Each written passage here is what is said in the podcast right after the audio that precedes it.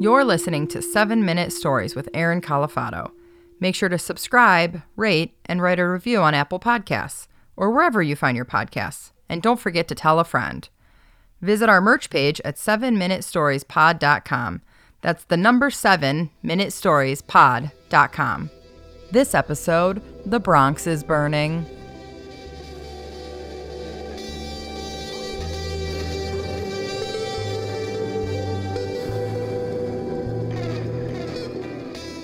2006, 2007, around that time period. I'm living in New Jersey. I'm commuting into New York. And I'm there for one reason because I had a dream to be an actor. So passionate about it. Had been out there for several years. Things weren't going great. A lot of auditioning, a lot of not getting roles. I was getting desperate. Money was running out. And I did, though, however, have a great mentor. His name is Joe Grifasi wonderful character actor. You've probably seen him in some films. He's been in dozens of incredible films uh, over the years. Uh, he was in uh, The Deer Hunter with Robert De Niro. He was in uh, Benny and Joon with Johnny Depp. The list goes on. Look him up, Joe Grifasi. But he's even a better guy because when I went from Cleveland to New York, I gave him a call. And even though he's my third cousin, you know, if your background is Italian, you're all family, right? So I call him up. I said, Hey, can you help me? And he said, Yes. And he did that and more. He mentored me. He really showed me what it was to be an artist. Well, things again, like I said, weren't going great. And after several years, I decided to give him a call and ask a favor. And I didn't want to be that guy, but I called him up. I said, Listen, Joe, do you have anything coming up, any gigs where you can just maybe get me in with a casting director or introduce me to someone? He goes, Actually, I just got cast, he said, as Yogi Berra, the famous Major League Baseball player for the Yankees and the manager for the Yankees, in a series called The Bronx is Burning and it's going to be aired on ESPN. It's a miniseries. I was like, that's incredible, dude. Oh, that's amazing. I said, you think I could be a part of that production? He goes, well, listen, let me get you in touch with the casting director. And so he does.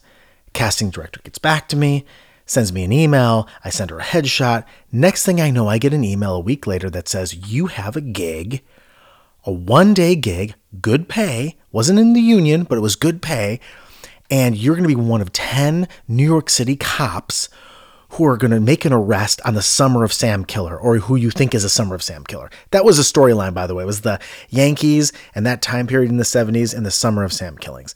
And I'm like, I was blown away. I'm like, this is it. This is my big break, my opportunity. Next thing I know, I'm driving like 97 miles per hour from New Jersey up to Connecticut.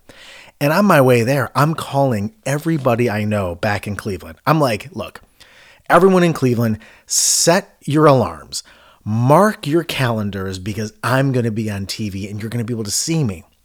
And that was really important to me because unless people had come out to New York and seen me in plays, they didn't know it. So I, this was my way of sort of proving that I was making progress in my career. And I call everybody. Next thing I know, I'm in Connecticut and I pull up to this parking lot, get out, and I see the signs that sort of lead you to where the production is. And I walk down this dirt road and it goes two ways, it splits. And one says, there's a sign that says principal. And I see all these nice trailers. And then the other one doesn't really have a sign, but it leads down into this valley where there's this giant tent and hundreds of people. Well, my instinct is go to the right where it says principal. I'm not even two steps in. A guy with a golf cart pulls up and goes, Hey, buddy, where are your credentials? I said, I told him my story. I'm like, I'm a New York City cop. I've been cast. And he, they go, hey, you got to go over with the day players and the extras down in the, and I said, tent. Yes, the tent. I'm in the tent and I'm with hundreds of people in costumes. We're eating out, essentially off of troughs with like Salisbury steak. Next thing I know, the second or third AD, that's like the assistant director, he's down the totem pole, but what he grabs like 10 of us, he goes, come on this way he takes us to a street setting and I can see the crane with the camera. I'm like, really on a movie set, you know? And I'm like, this is my moment.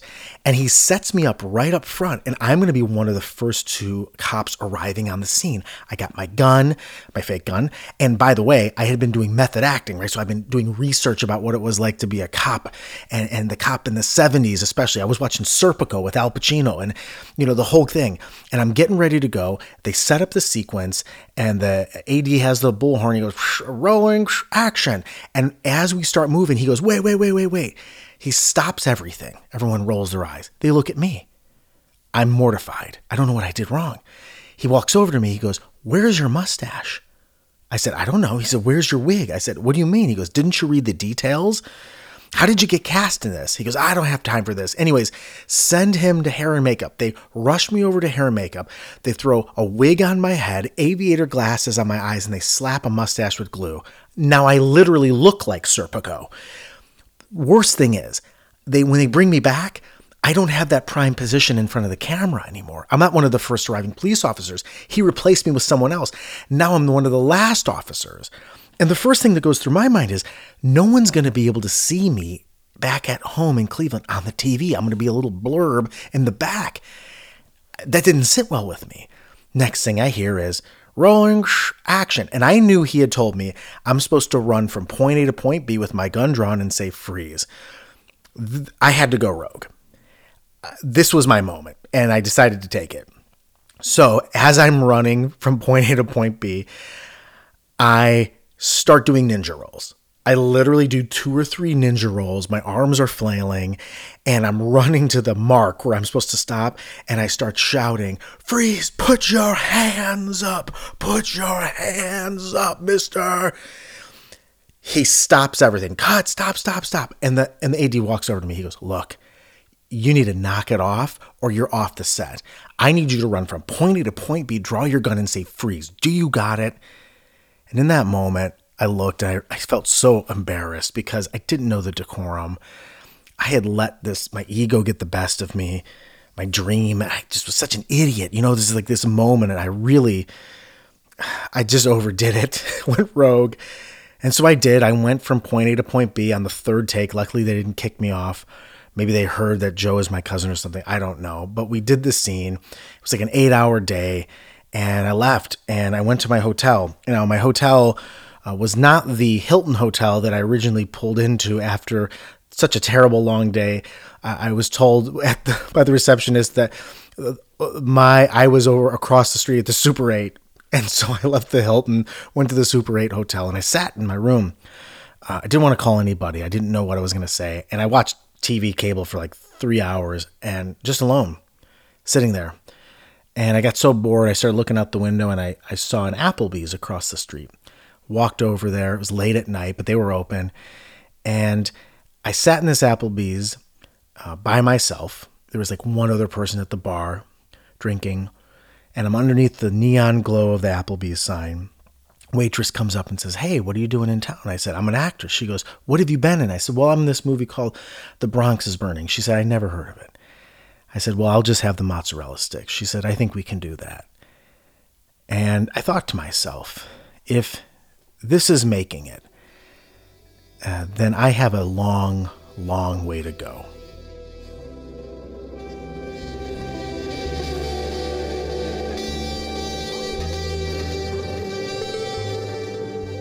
Seven Minute Stories is created and performed by Aaron Calafato. Audio production by Ken Wendt. You can connect with Ken at media216.com. Original artwork done by Pete Whitehead. See Pete's work at petewhitehead.com. And lastly, I'm Corey Burse, and I coordinate the podcast. Make sure and tune in next week for another story.